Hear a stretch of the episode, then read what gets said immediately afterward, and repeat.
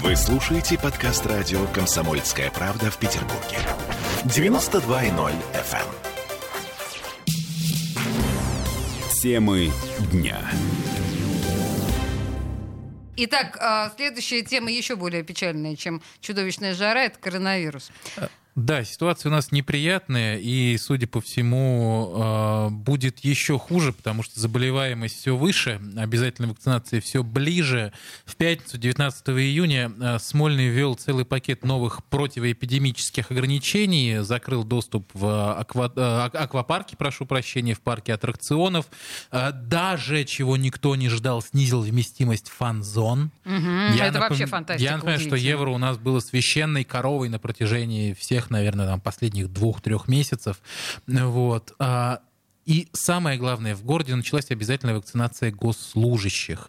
Согласно все тому же распоряжению Смольного от 19 июня, к 15 августа количество людей с антителами среди чиновников, э, работников административных, всех мастей, всех калибров должно составлять не менее 65 процент. Это очень трогательно в особенности, если мы понимаем, что за весь период вакцинации с декабря, то есть больше полугода, мы провакцинировали всего 11% проживающих в Петербурге, а тут нужно не менее 65%. Ну, тут же сравнительно небольшая группа. Я, я понимаю, что в России на каждого жителя по 5 чиновников, но я все-таки да, думаю, да, что да, это скорее Чиновников метафора. у нас очень много. Э, и, и в любом случае, вот учитывая то, что мы провалили общую вакцинацию общечеловеческую, с чиновниками, боюсь, тоже не очень хорошо получится, только разве что э, очереди в поликлиниках будут э, огромными. Ну да, но тут на самом деле другой вопрос. А нам-то чего ждать? Вот э, рядовым э, жителям, рядовым гражданам, э, ну, в общем-то, пока, пока можно выдохнуть, об обязательной вакцинации нас с вами речи не идет.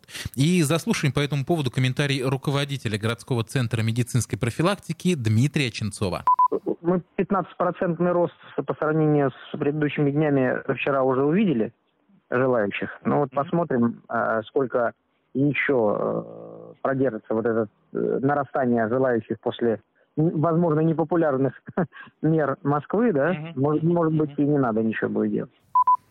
Ну, э, в общем-то, вот так. Пока ничего не надо будет делать, потому что народ справедливо решил, что если не хотим до принудиловки доводить, надо, в общем-то, добровольно вакцинироваться.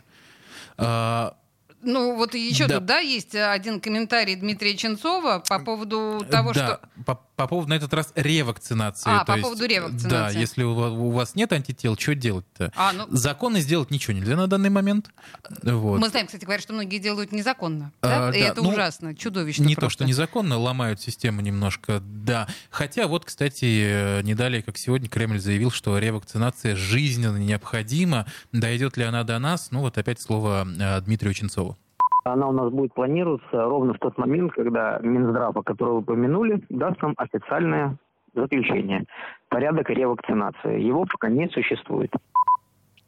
Ну, да, хорошо. Ждем, ждем, ждем отмашки. Да, да, да. да. Ну, так у нас все готово. В общем-то, прививочных пунктов более чем достаточно. Вакцины на складах запасено более чем достаточно. Осталось только дождаться команды сверху.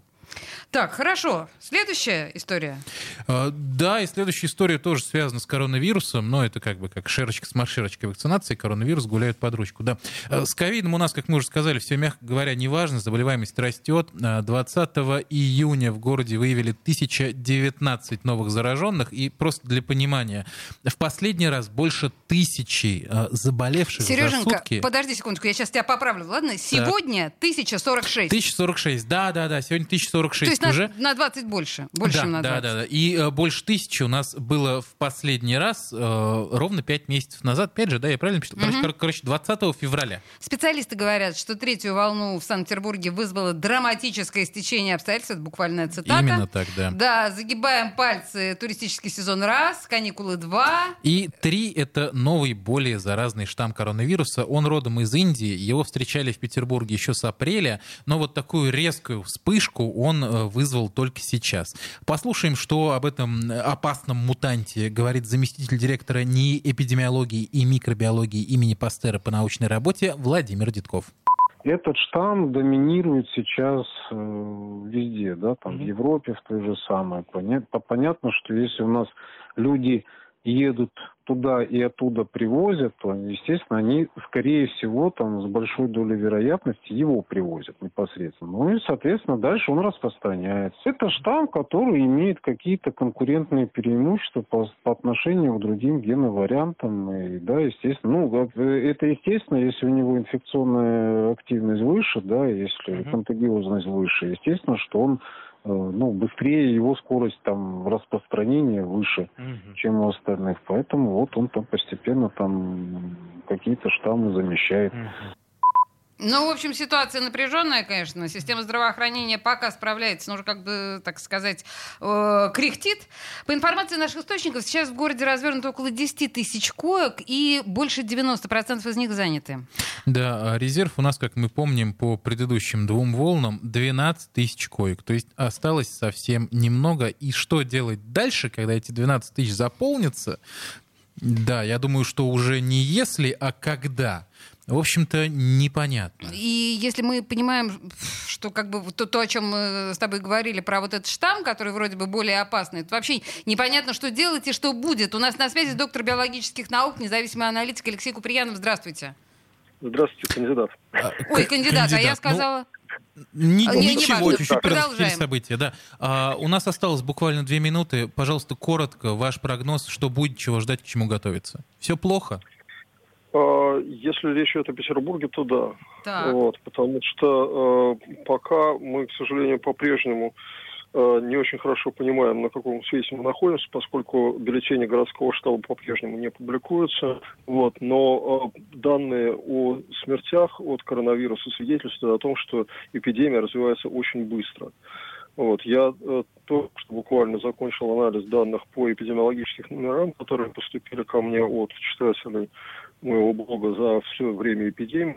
Сейчас в базе около 200 номеров. Так. Вот. И э, данные показывают значит, очень существенный рост последних Могу сказать так, что скорость развития третьей волны, судя по всему, приблизительно в два раза превосходит скорость развития второй. Смотрите, означает, очень, что... да, да. очень важный вопрос. А если у нас все-таки кончатся койки, что делать? 30 секунд. Это я не знаю. Честный ответ. Я не знаю. Честный ответ. Спа- спасибо большое. Бедный независимый аналитик. Независимый аналитик Спасибо Алексей большое, Куприянов, да. Э, кандидат биологических наук, был у нас на связи. Э, в общем, я так понимаю, все плохо. Все И плохо. На, этой, на этой оптимистической ноте позвольте нам закончить этот прекрасный эфир. Ну, правда, к сожалению, действительно, а что может быть, Завтра если кончится постараемся все, все, порадовать все вас хорошими новостями. Не-не-не, скорее всего, нет. Слушай, ну откуда у нас хорошие скорее новости? Всего, не получится, но да. мы постараемся. Сергей да. Волхов и Олеся Крупанина были в студии радио «Комсомольская правда». Темы дня.